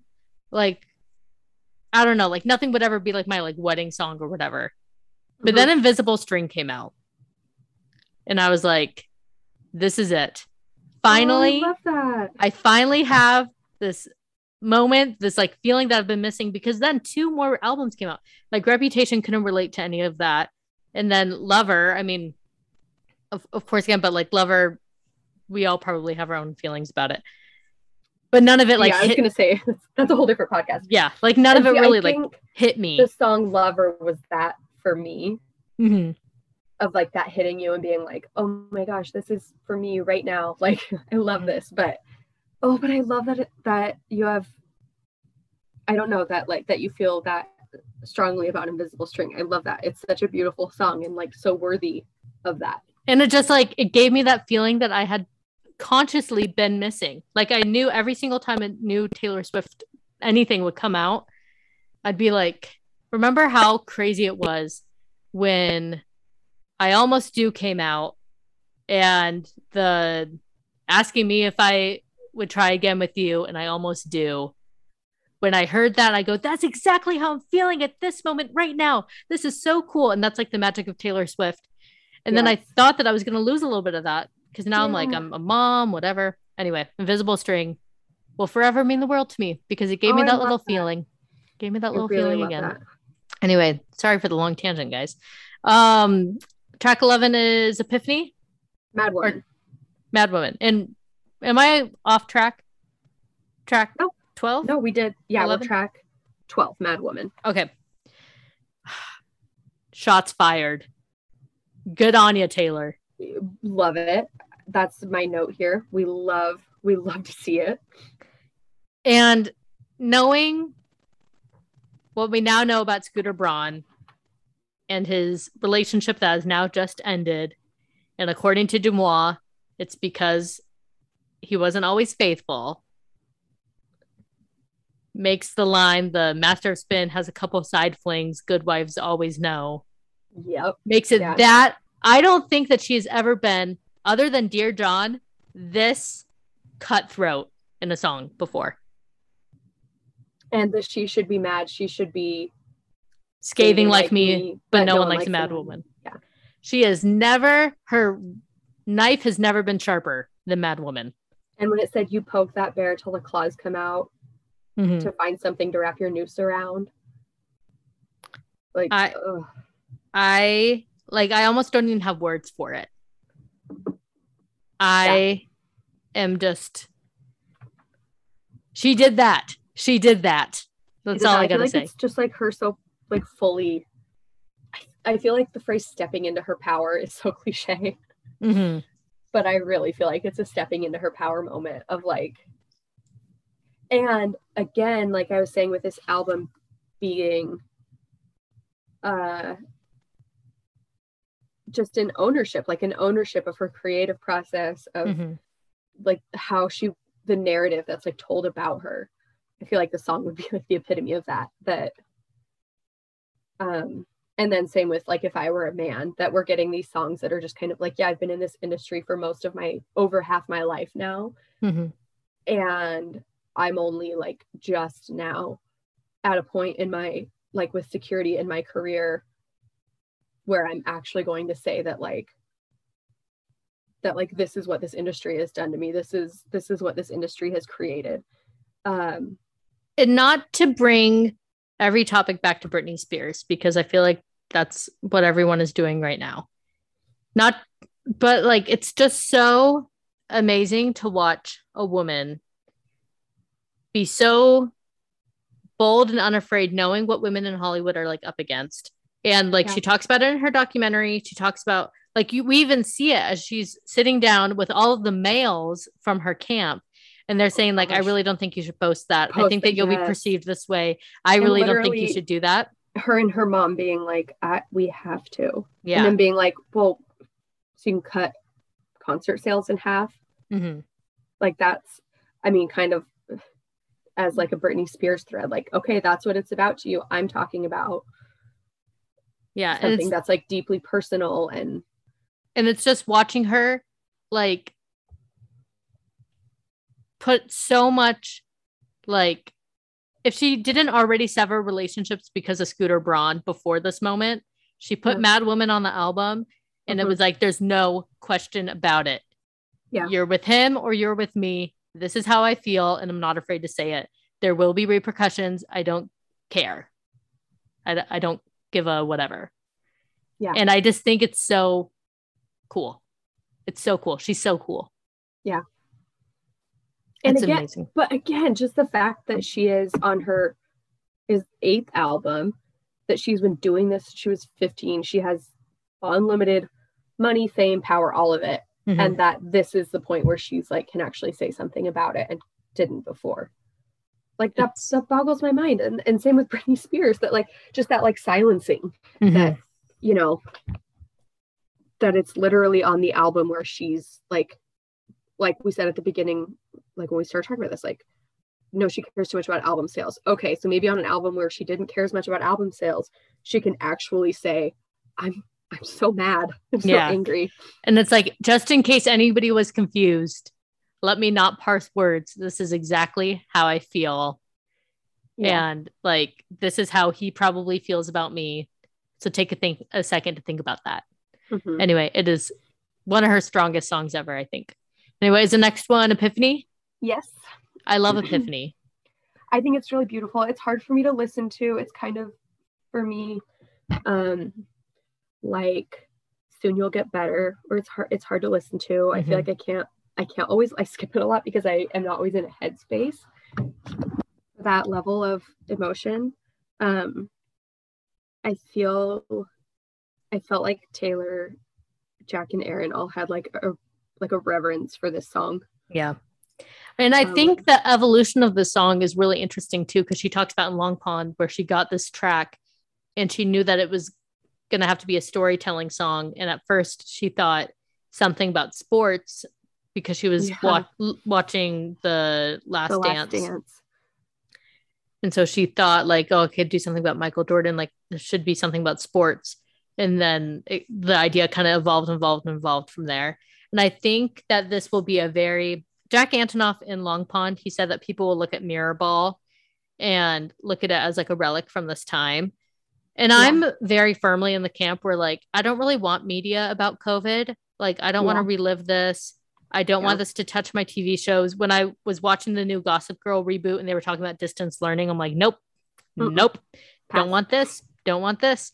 Um, but I think people will really look at Epiphany years down the line and they'll say, because I think one of the things that will be forgotten, forgotten, and I mean even present day are forgotten, is the fact that like people in the medical field are witnessing these horrors and like back in like April when they had to wear like full, full, full PPE because nobody knew what we were messing with.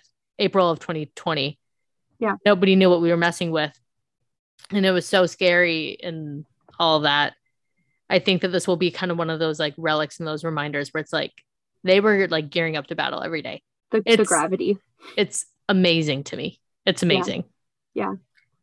And I had many uh not to be like too dramatic because my mom's like totally okay now. Um, but I had like so many like main character moments, like driving to the ho- my mom had COVID last summer. And I um and I was on bed rest with my baby. So like wasn't even supposed to be driving, but there was like this one time where I had to go drive down there to like drop something off at the security desk, whatever. Um anyway, and I just had like a main character moment. Like I'm supposed to be on bed rest, but I'm driving Yeah. a car to my mom who has COVID oh my god. and I and I'm go and I'm also going into battle, which was the most ridiculous thing ever, and like most ridiculous like thought process. But I um but it's not. It's Had that- trauma and it's shaping. had that um main character moment where I'm Yeah. like, here here's no, my that's song. valid. Yeah. valid, No, but is. also a little psychopathic. No, I really don't think it is. No. I think it's uh like a high risk pregnancy, like what you went through. That's I, I don't think you could be melodramatic about that. That's a big, big experience. Um, thank you. Who's I just, I just want to chat about my uh, mitral valve prolapse. That's what I want to do. That that's what today's episode is about. We're just talking about my heart and my high risk pregnancies. Um, you my got like here in a really roundabout way, but Yeah. this is actually okay, like an hour and 30 minutes into it, we're here to talk about um, my broken heart. Um, my like actual broken heart. Anyway, oh my gosh. what's uh what's the next are we at Betty? We're at Betty with the best bridge of any bridge of all the bridges. Sometimes I think Taylor, what are you doing? What are you thinking when you come up with your track lists? Because how she went from Epiphany to Betty, Oh my gosh. It's she could have at least put it in between, like, this is me trying.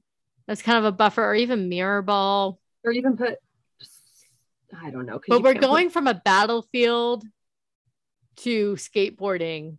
to switching homerooms. Yeah. Very jarring. But let's talk about Betty. It was my initial favorite on the album. Like on It- first listen, I think this was my favorite until I got it to was not mine and everyone was talking about how much they loved it and i was like gosh i wish i got it i don't know why it took me so long to be like like wildly obsessed with this song obviously Mm-hmm. i arrived there um oh it's so good though It's so good. And this I was her Betty. first F bomb.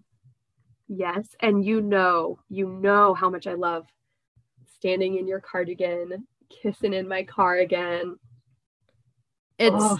it's amazing. I love the name Inez. I love all of the names. I even love Betty. I kind of thought I'm like I used to think of Betty as like a weird name, and now I'm like has a new life. Mhm. I love um thinking about the line- Karlie Kloss implications of the song. I'm just gonna say this really fast and really quietly. okay Um that just that that's all I have to say about that. Lo- love thinking about what um this could mean there.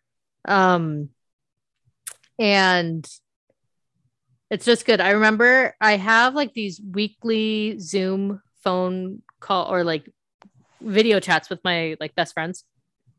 that's so And we- cute I know we're so cute. We're really cute Um, and we were listening, or like we were still talking, and then it hit nine o'clock where the album was out, but we were still talking, and I like didn't want to hang up the phone because I still wanted to talk to them, but also I was like, I need to go listen. And then the first things I was seeing on Twitter and everywhere was like, she said the F word. She said the F word on Betty. Betty's so crazy. So that was the explicit sticker that was Yeah. the one that I listened to first. Even like I skipped the one and everything. I was just like, okay. And I think even my sister texted me and was like, Mary, Betty. And I was like, okay, well, what is she saying on there? Like, what's going on? So I like ran and listened to Betty first.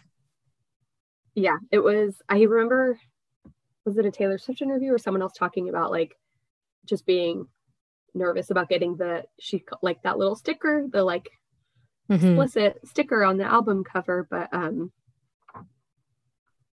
I We said it earlier. It would not have hit the same.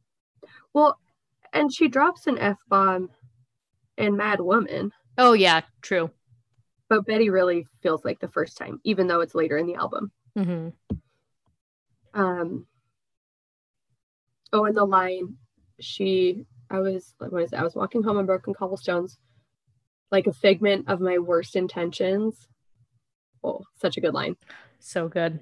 she said james get it should i sing the rest of the song i'll sing the rest of the song hold on That's why I invited you. let's drive those days turn into nights I And this was another one that was a joy to watch on the Long Pond. you all summer long it was so good sessions. And this was the one. So she wrote Cardigan with Aaron, August with Jack, and then this one was the three of them together. And I loved loved that. Oh, I just that's It another was- one from this album that I'm like, I just love it. I love it. it's again, I think it was an instant classic. Yeah. Quick question. Which F word packs a bigger punch? This one or champagne problems? Betty. Really? I think so. Like when you were listening to it, which one blew you away more? The F word. I'm not talking about the song. Well, I think it was this one, maybe because it was not as expected, because Mm, in true. Champagne Problems, she had already dropped an F bomb in folklore. Yeah, that is true. Um, but like I think it the same way. I mean, Champagne Problems. We'll get into it in a second. It's one of my favorites ever. Um, but just when she does it in that song, it's like, like my jaw was already hitting the floor, and then that one was like, yeah. what? I think the line in Champagne Problems, like, it's such a stronger line, Mhm. like being effed in the head, like, it's so, is such a stronger statement.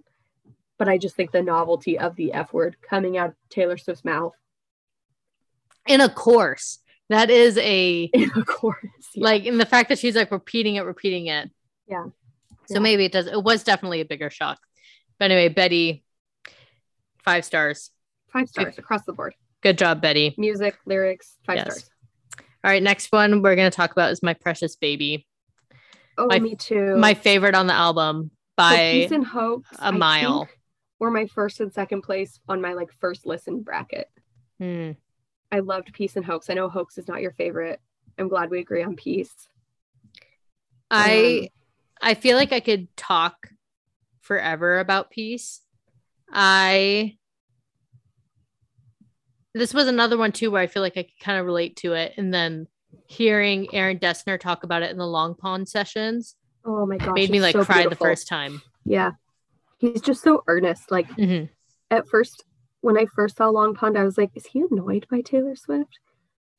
And then I, I- was like, no, he just has such a like quiet and gentle nature about him, and he's so earnest. And that moment when he's talking about this song just kind of made me feel so much affection for him.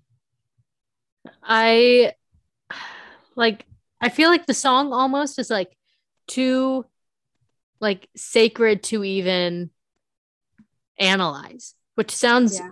stupid, but like to me it's like it was so I'm trying to find the words here. But it's like so honest and I know like vulnerable gets like thrown around all the time, but I can't like right now we don't know much about Taylor Swift's private life. And she has Right. designed it that way. She had been burned after the Kanye thing. Mhm. the the level of access we have to her has been very carefully crafted by her over time. And i think this was like the biggest insight that we've had to her in her mind in years. And just amazing. And i think you would think that it's not a relatable song because on the surface it is about like celebrity and about like but they kind of talk about that in in Long Pond, which obviously is on my mind because I just watched it today. But her and Aaron like talked about that where she was like, you know, talked about how it relates to like paparazzi and mhm. um, people wanting to see inside of her life. But then, yeah, Aaron was like, well, but it, it relates to me too. Like it relates to anyone who feels like they're hard to live with sometimes, yeah or literally every human being on the planet who approaches a relationship with imperfections that it Mhm. like it's there that's And- it's so here's the other thing that i love about this song is that um taylor swift said in her tiny desk concert or her like in tiny desk um that she used or she probably still does she would get asked all the time like what are you how are you going to like have a career if you're ever finally happy? Because you only write about heartbreak. Mhm. um like what would you even write about? And she was talking about um death by a thousand cuts which i do not like. Conversation for a different day. Ooh i like it. Not my favorite song. But it was kind of like her first foray into fictitious songwriting. Um anyways i know that she's been asked that a lot like what are you going to do um, if you can't write about heart heartbreak but i love that this song is writing about like a long-term relationship the fact that love isn't easy and that even being in a long-term relationship doesn't exempt you from from heartache or from these like these really hard heartbreaking moments where you like question am i good enough for you? Is this what you want? Is this what i want? Um and that you can you can still be like really beautifully blissfully happy with someone. And that doesn't make it easy. Yeah. Uh, and i and to i think peace shows. I'm like she can still write really beautiful even sad music about a very happy relationship. And Mhm. it's very honest and very beautiful. And let me just say give you my wild give you a child please. Iconic. Iconic Ah! i think we'll get a taylor swift baby in the next year. I think we will get it. I don't think that we will know about it. I said this in the last episode. I don't think that we'll know about it until the baby is born and then we'll get like a picture of the foot or something maybe. Like mindy Um, kaling style. yeah like i don't even know if we'll know the name even. Right. like i do not think that we will know this baby. I think that they'll move to london and she'll do like albums remotely or something. But give you my wild, give you a child. Okay, favorite dropping each time. line from the song is I'm a fire and I'll keep your brittle heart Mhm. warm if your cascade ocean waves ocean wave blues come. Yeah, and the I would die for That you in secret. Just all of it is Yeah. every single line. Just perfect, a perfect, perfect give you song. my sunshine, give you my best. Yes. Oh, it's it's beautiful. And then quickly hoax, even though I don't want to make it quick for you because I know that That's you love fine. it. I don't So I honestly don't have a lot to say about it. I just think it's a really beautiful song. I think that it is great songwriting. I just don't. It's another one where I feel like I just don't need it. Where I And I feel like- even though I do love it. and okay, so then this is now where we talk. I do you think that folklore if you were to cut four songs from folklore, what would they be? Okay. What would they be? Ooh, I thought this would be harder for me, but I actually don't know if it is very hard for me.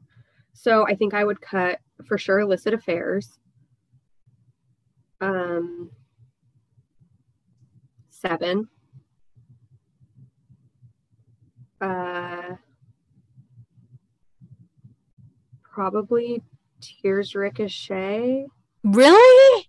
But I oh, I love that. Like I said, I love that one more, like having more understanding. Like you wouldn't cut like Mirrorball or This Is Me Trying or Last Great American Dynasty or anything? Like you would cut My Tears Ricochet over that? I would cut Last Great American Dynasty. Okay. Okay, so last for sure the ones that I would cut would be Last Great American Dynasty, Seven, and Illicit Affairs. And then I was trying to decide between My Tears Ricochet and Mirrorball. As a fourth. Mirrorball all the way. You Cut think it. Mirrorball. Goodbye, Mirrorball.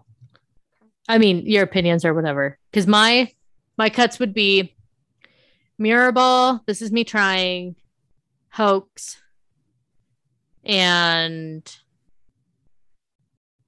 I think that Last Great American Dynasty, I guess it has its place. So I will cut. Hmm. I almost want to say Cardigan.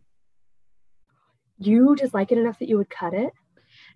like if I was really trying to trim down the album. Yeah. Well, no, because I feel like it sounds different enough where we can't have all these other songs that sound the same. So I guess I would cut Illicit Affairs. I'd cut Illicit Affairs over Cardigan. Um, and I feel very strongly. The one is a great opener, but I feel very strongly that piece should have opened the album or closed the album. Like I feel like it would have been the coolest love Peace as an opener. it would have been the coolest like intro like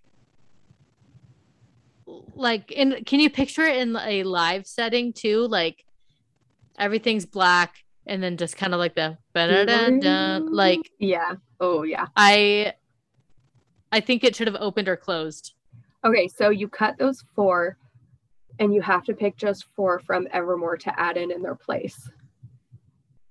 champagne problems and these are not Okay. my favorite i mean like some of them are but like ones that would fit in on there champagne problems coney island i think gold rush was definitely supposed to be on folklore like some of them i, think so. to it and i'm like these are and the fact that it says folklore Yeah, I was gonna say that about Gold Rush. yeah i think that it meant to be on there and then they just had to cut it and then they moved it to this other thing um I also feel that way about Dorothea. ooh i that's my least favorite No, not that I wanted it on the album, but that I think it was supposed that it was going to like I feel like it could have been on folklore, but then they already had Last Great American Dynasty with like a and uh mm, Epiphany was like kind of the personal storytelling I- history. I think that um oh do you mean Marjorie? no. No, oh, okay. I was just because you said Am I getting them mixed up? well, no, because Marjorie was like the one about her grandma, and then Epiphany was about her grandpa. So I just thought that that's what you were meaning. Um, Wait, but Dorothea I thought she was related to Dorothea too. no, I think Dorothea is just like the ra- random one that's supposed to fit into uh Tis a Damn Season, Oh. which I would bring over to folklore. Oh. Okay, yeah. I think if I was making a perfect album of the 10 of 10 songs or 12 songs from the both, I think I would do Okay. maybe this is too elaborate to just do on the fly. Right. but not in this order. But I would keep Champagne Problems, keep August, Peace, August, Peace, Invisible String, Exile, My Tears Ricochet, Betty. So then I have six from folklore, and then Champagne Problems, Tis a Damn Season, Gold Rush, and um Coney Island. I'm honestly bummed that you haven't mentioned Long Story Short at all. I don't like it. You don't? I don't like it.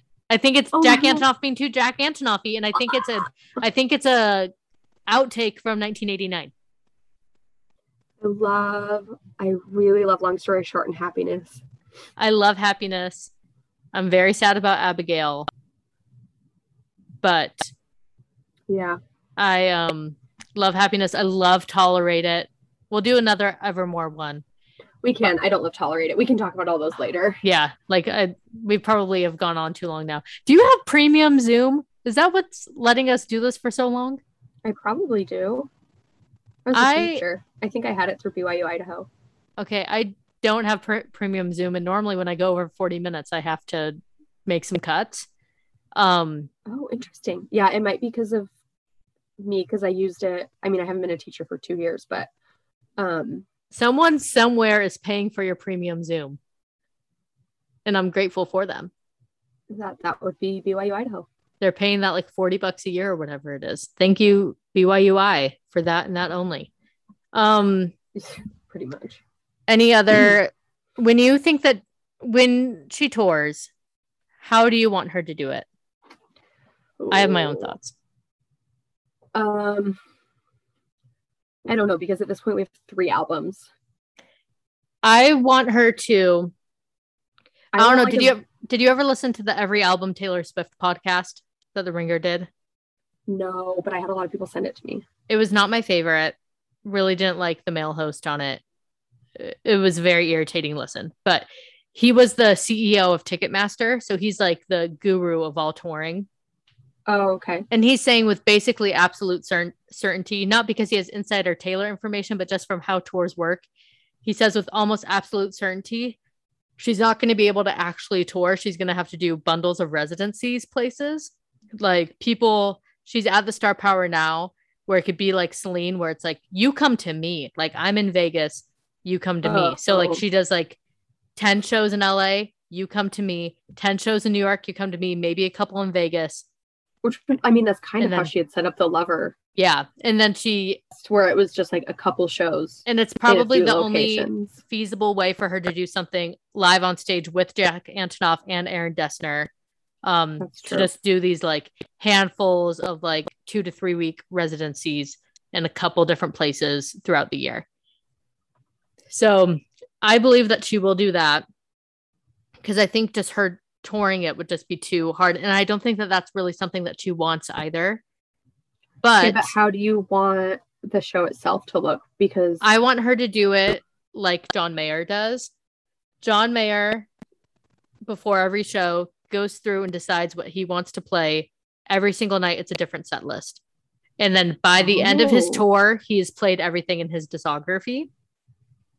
And I don't think that Taylor will be able to do that because her she has more songs than him.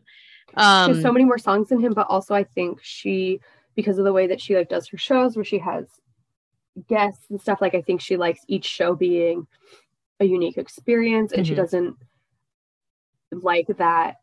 You know how you do how she would do like the first show, and within seconds, minutes, like the entire set list is leaked, and she would always try to like have her celebrity guests that would yeah. come in as a surprise. So I think she would like the element of that, where she would be creating a unique show every time that people Yeah. couldn't anticipate. I think she would like that. And like, I don't need dancers. I don't need anything. I'm sorry Oh, that they won't have jobs, but like, I don't need her to dance. I want her in the guitar. I want her in the piano. I want some storytelling. And I just want it to be something different. Cause I mean, in the Reputation tour, how fun was it? I followed that Instagram account where it's like every rep song, because every night she would go and she would play one song acoustic, like a deep Mhm. track, like an old song. But every single night of that, and then people John Mayer would post the set list every night and be like, Las Vegas, Nevada, this is what I listen to. And then he would have like a couple songs that he would make sure to play every night, like the the big ringer hits, you know, Right. like he would always play Gravity. I'm a big John Mayer fan. Always play Gravity. Always play um actually I really think Gravity is the only one that he would always do no matter what. But um because he would like come back from his little intermission and do Gravity every time. But other than that, it was always different. And then like you were comparing set lists and you were trying to figure out what he was going to do. And like he was always very online. So people would kind of request songs and he'd be like, this person tweeted me. They're here with their girlfriend tonight. I'm going to play this one. It was like very intimate and very fun for fans.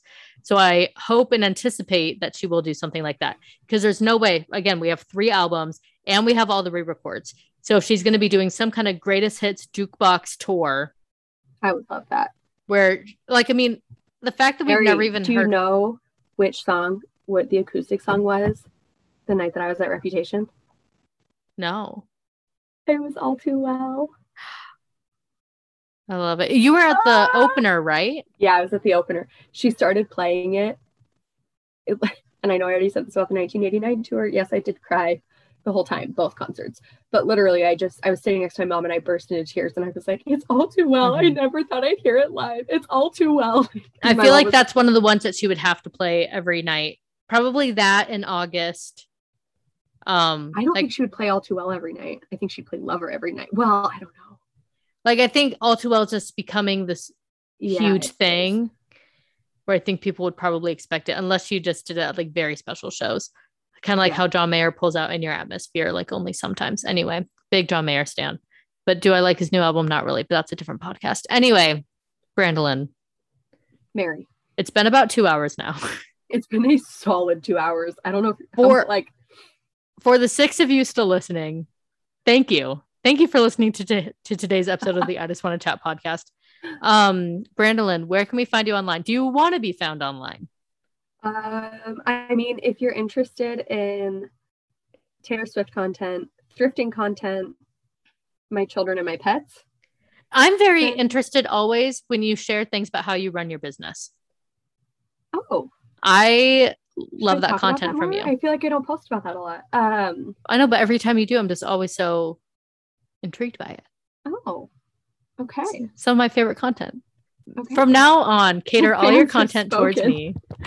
Um, I'm at the Brandolyn on Instagram, and that's about the only social media I use these days. That's probably a really safe thing. Mary, where can people find you online? I, I'm really hard to find. I I um I have just been kind of trying to like unplug and just you know soak up my kids and you know live my life. Um, If everybody. an internet break, did you make a big statement about it though? That is a very important part of taking an internet break. Is letting Every- everyone on the internet know. every year my one April Fool's joke is, "Hey guys, taking a social media break, unplugging. I'll see you all soon."